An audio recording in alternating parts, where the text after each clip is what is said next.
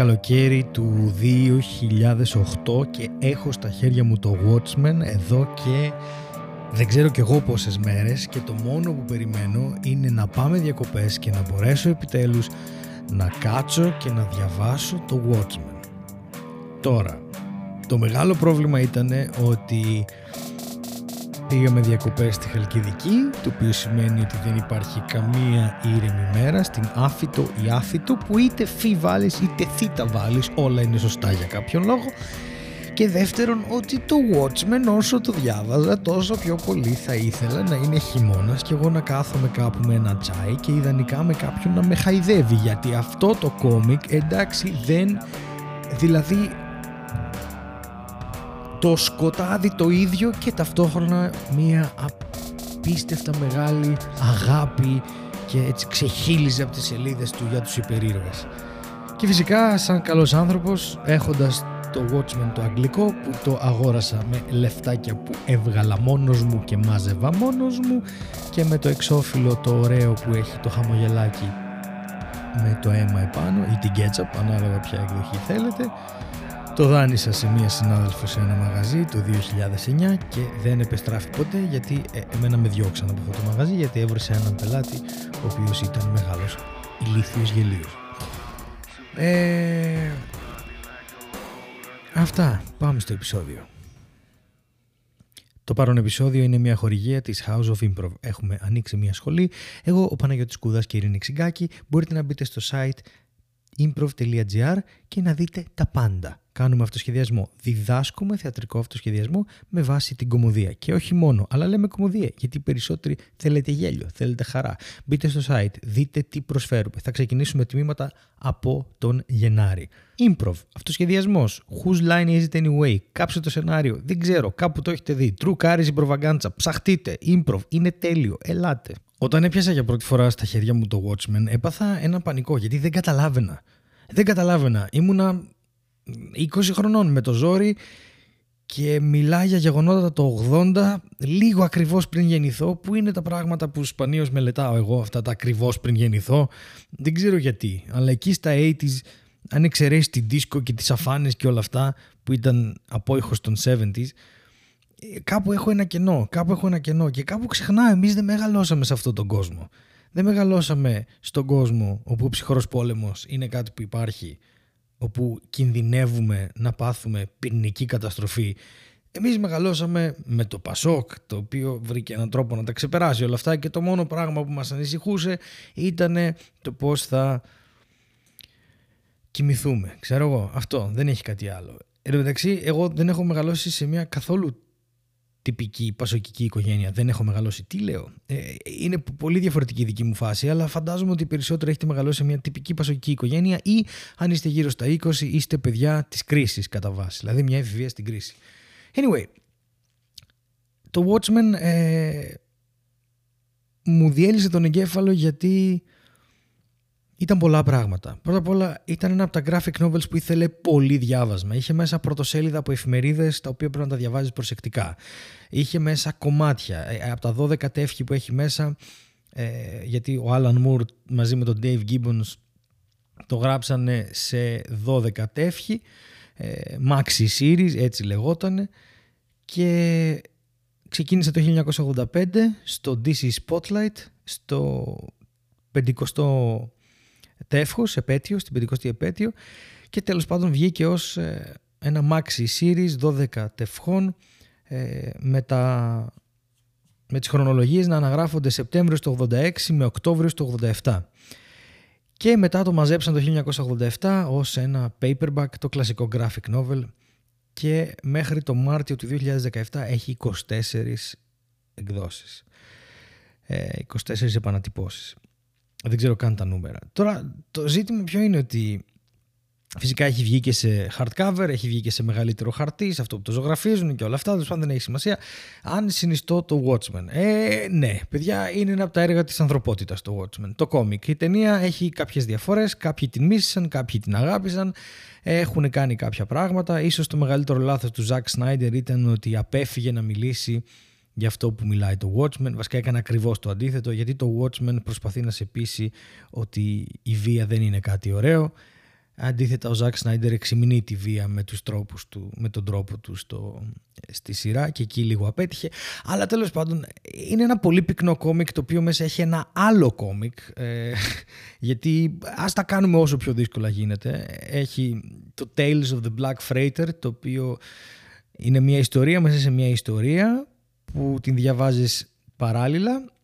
Είναι μια αλληγορία ε, και κάπως συνδέεται με την αρχική πλοκή. Στην πραγματικότητα είναι η ιστορία ενός από τους πρωταγωνιστές αλλά υπομένει με έναν άλλον τρόπο, το Adrian, Adrian Weid και κάπως προοικονομεί κάποια γεγονότα, κάπως σαν να βλέπεις ότι με αυτή τη συμπεριφορά εκεί θα καταλήξουν αυτά και όταν συμβαίνουν κάπως το ξέρεις, κάπως ξεφεύγουν. Είναι τέλος έχει τόσα πολλά layers upon layers, είναι όλα διαστρωματώσεις και έχει πάρα πολύ συμβολισμό.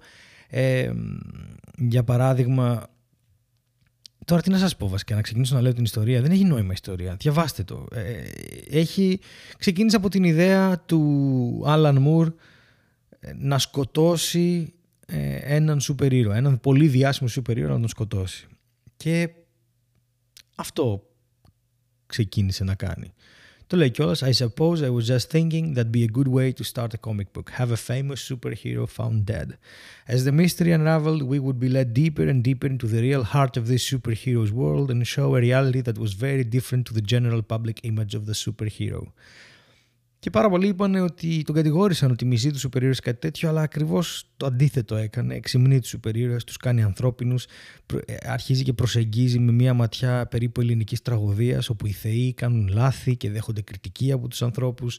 Ε, δέχτηκε, δέχτηκαν κριτική οι ήρωες ε,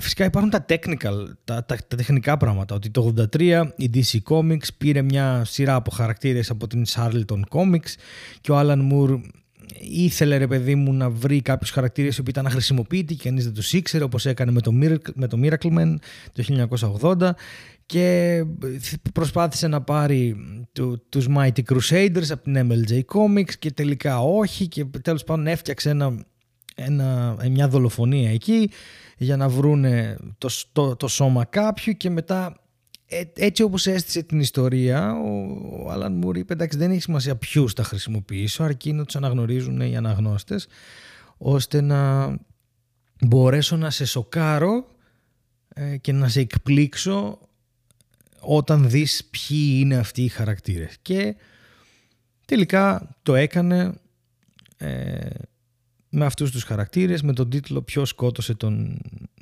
τον peacemaker, τον ειρηνευτή». Δεν ξέρω αν λέγεται έτσι. Και τέλος πάντων από εκεί και πέρα έχουμε το, όλο αυτό το πράγμα. Ο Dave Gibbons ε, είναι ο άνθρωπος ο οποίος το ζωγράφησε. Ε, να σας πω ότι φέτος βρέθηκα δίπλα στον Dave Gibbons. Ε, δεν είχα μαζί μου το αντίγραφο και να το είχα δεν θα είχα το χρόνο να μου το υπογράψει αλλά ήταν σοκαριστικό γιατί εγώ υπέγραφα τα βιβλία μου στο περίπτερο του Σολάρης και από την άλλη μεριά ήταν Dave Gibbons. Το ότι βρέθηκα στον ίδιο χώρο να κάνω πάνω κάτω το ίδιο πράγμα που κάνει ο Gibbons βέβαια πολύ λιγότερα σημαντικό και πολύ λιγότερα, πολύ περισσότερο αδιάφορο θα έλεγα αλλά είναι, είναι, είναι, είναι κάτι που ξέρεις μέσα στο κεφάλι μου δεν, δεν εντάξει θα, θα εκραγούμε. Τέλος πάντων δεν πειράζει πάμε παρακάτω. Το Watchmen είναι στημένο σε μια εναλλακτική πραγματικότητα ε, και προσπαθεί να μιλήσει για τα 80's όπως ε, όπως ήταν, αλλά αν ήταν λίγο διαφορετικά, όπως τα φαντάστηκε ο Άλαν Μουρ. Με τη διαφορά ότι υπάρχουν σούπερ ήρωες και είναι ακριβώς ο ίδιος τρόπος.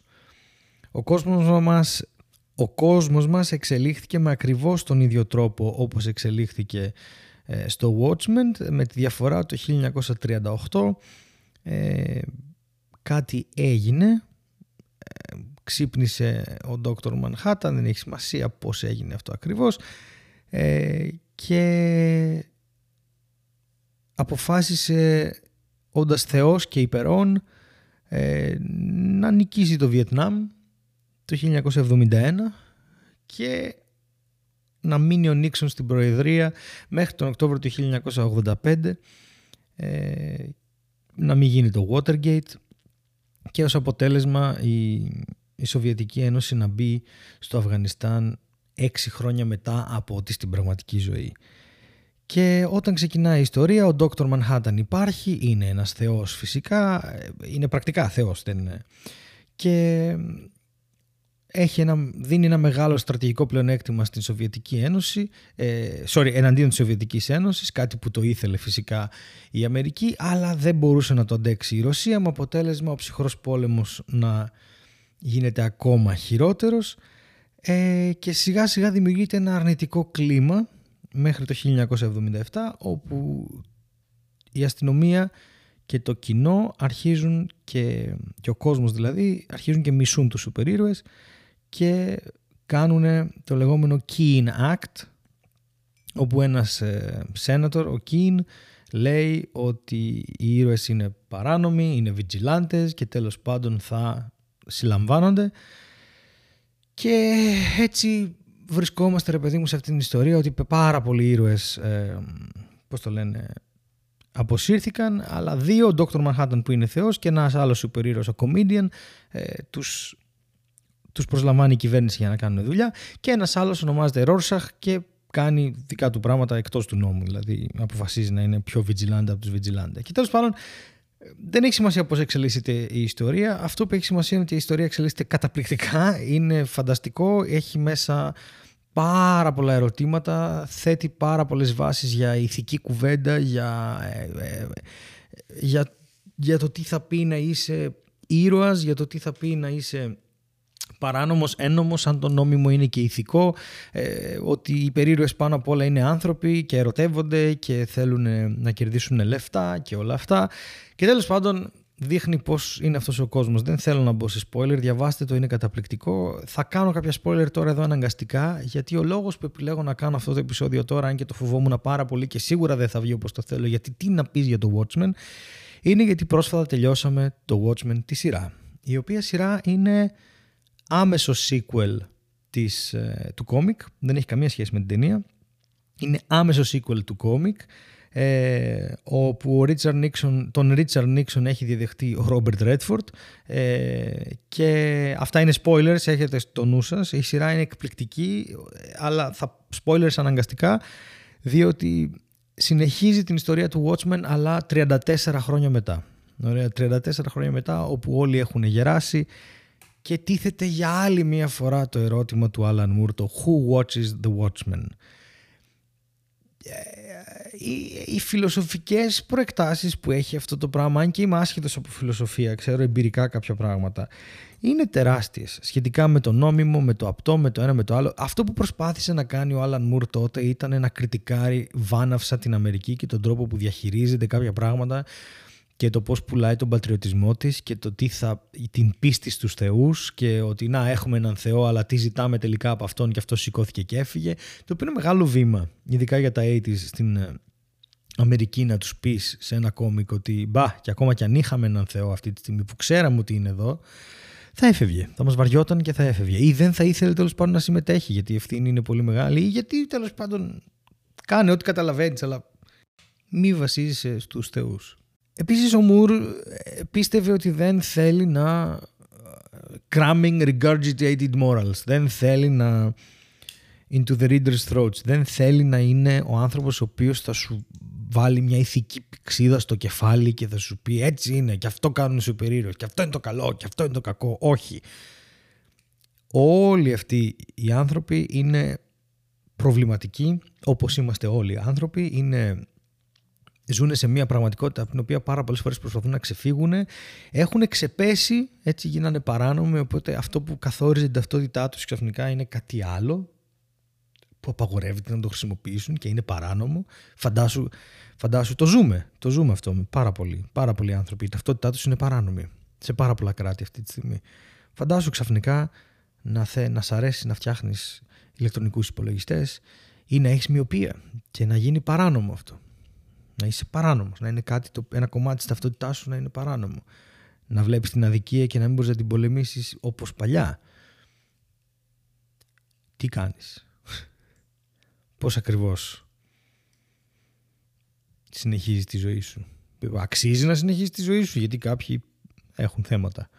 Και το, Προφανώς δεν μιλάω αυτή τη στιγμή για αυτοκτονία, γιατί υπάρχουν πάρα πολλοί τρόποι να διακόψεις τη ζωή σου. Έτσι. Μπορεί να μπορείς να σταματήσεις να συμμετέχεις συνεργά σε ένα εκατομμύριο πράγματα. Α μην πάμε εκεί και ας μην υποθεί ότι εγώ το παρουσιάζω, παρουσιάζω αυτό σαν λύση ή κάτι τέτοιο, γιατί θα τρελαθώ.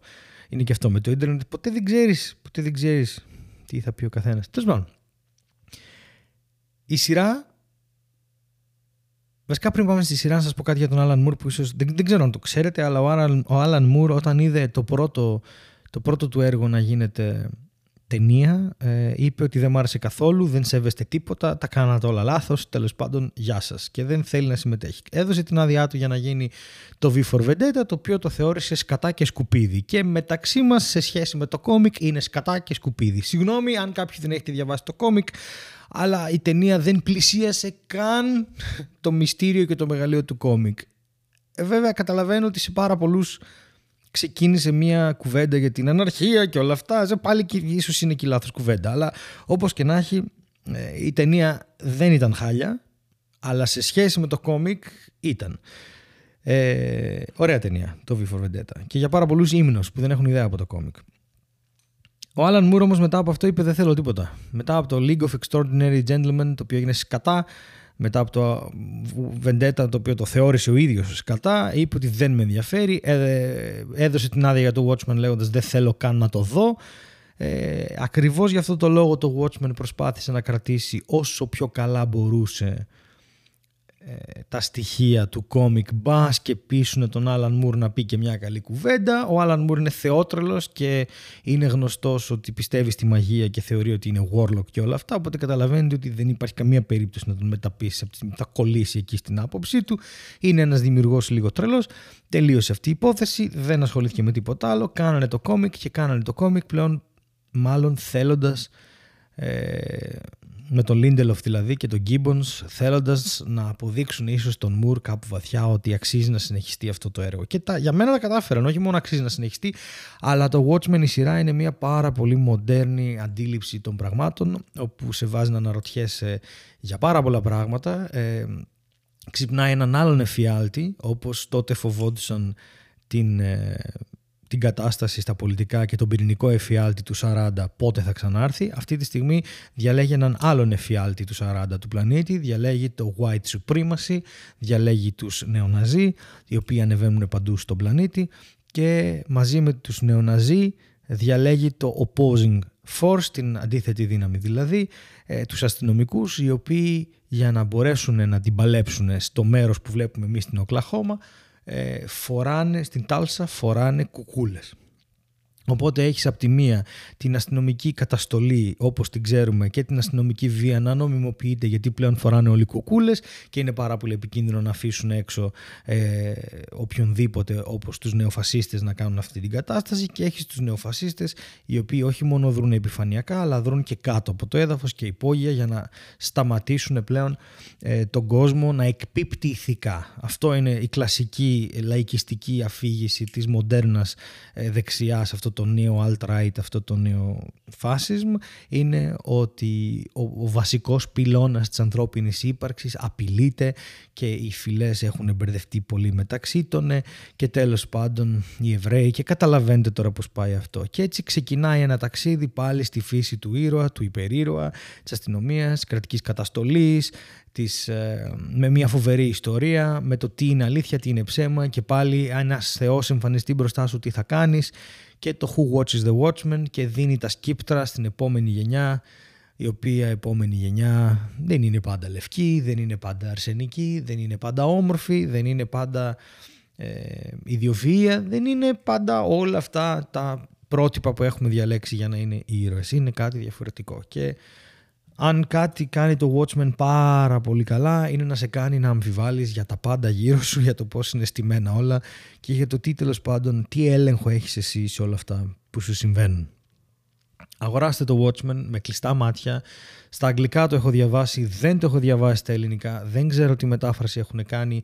Είναι ένα κουραστικό graphic novel που θέλει μία και δύο φορές, είναι δύσκολο, έχει πάρα πολλά πράγματα. Αλλά αν το βλέπετε πάντα από το πρίσμα του ότι αυτοί οι άνθρωποι στα 80s ανησυχούσαν πάρα πολύ μήπως σκάσει άλλη μια πυρηνική, αρχίζει και γίνεται όλο και πιο ε, περίεργο και όμορφο. Και μετά από αυτό καπάκι δείτε τη σειρά και όχι την ταινία του Ζακ Σνάιντερ προς το παρόν για να καταλάβετε το πνευματικό παιδί του Lindelof και του Gibbons ε, που σχεδίασε το κόμικ πώς έφτασε εκεί που έφτασε. Είναι, είναι τέχνη. Είναι από τα κόμικ και τις σειρές τέλος πάντων που θα μου μείνουν όπως μου έμειναν άλλες τόσες, το Breaking Bad κτλ. Είναι τέχνη, ρε παιδί μου. Είναι πάρα πολύ καλό. Και θυμηθείτε με στο επεισόδιο 6 του Watchmen, θυμηθείτε με, εκεί πέρα κάνουν παπάδες απλά και μόνο για να μας δείξουν ότι μπορούν να κάνουν παπάδες. Ε, φοβερό. Κλειστά μάτια, Watchmen. Σίγουρα το έχετε διαβάσει, μωρέ. Μέχρι τότε σας ευχαριστώ πάρα πολύ που μείνατε κοντά. Μπορείτε να βρείτε κάτω πληροφορίες για την παράσταση μου Happy κάθε Τετάρτη στο θέατρο Ελιάρτ. Μπορείτε να βρείτε κριτικές του κοινού. Από κάτω μπορείτε να βρείτε πληροφορίες για το βιβλίο μου. Έρχονται Χριστούγεννα.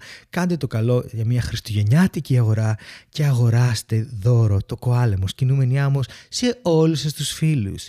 Αυτά. Γεια σας. Χριστέ μου, γιατί μιλάω έτσι; Φτάνει. Την άλλη Τετάρτη. Που είναι Χριστούγεννα. Χα.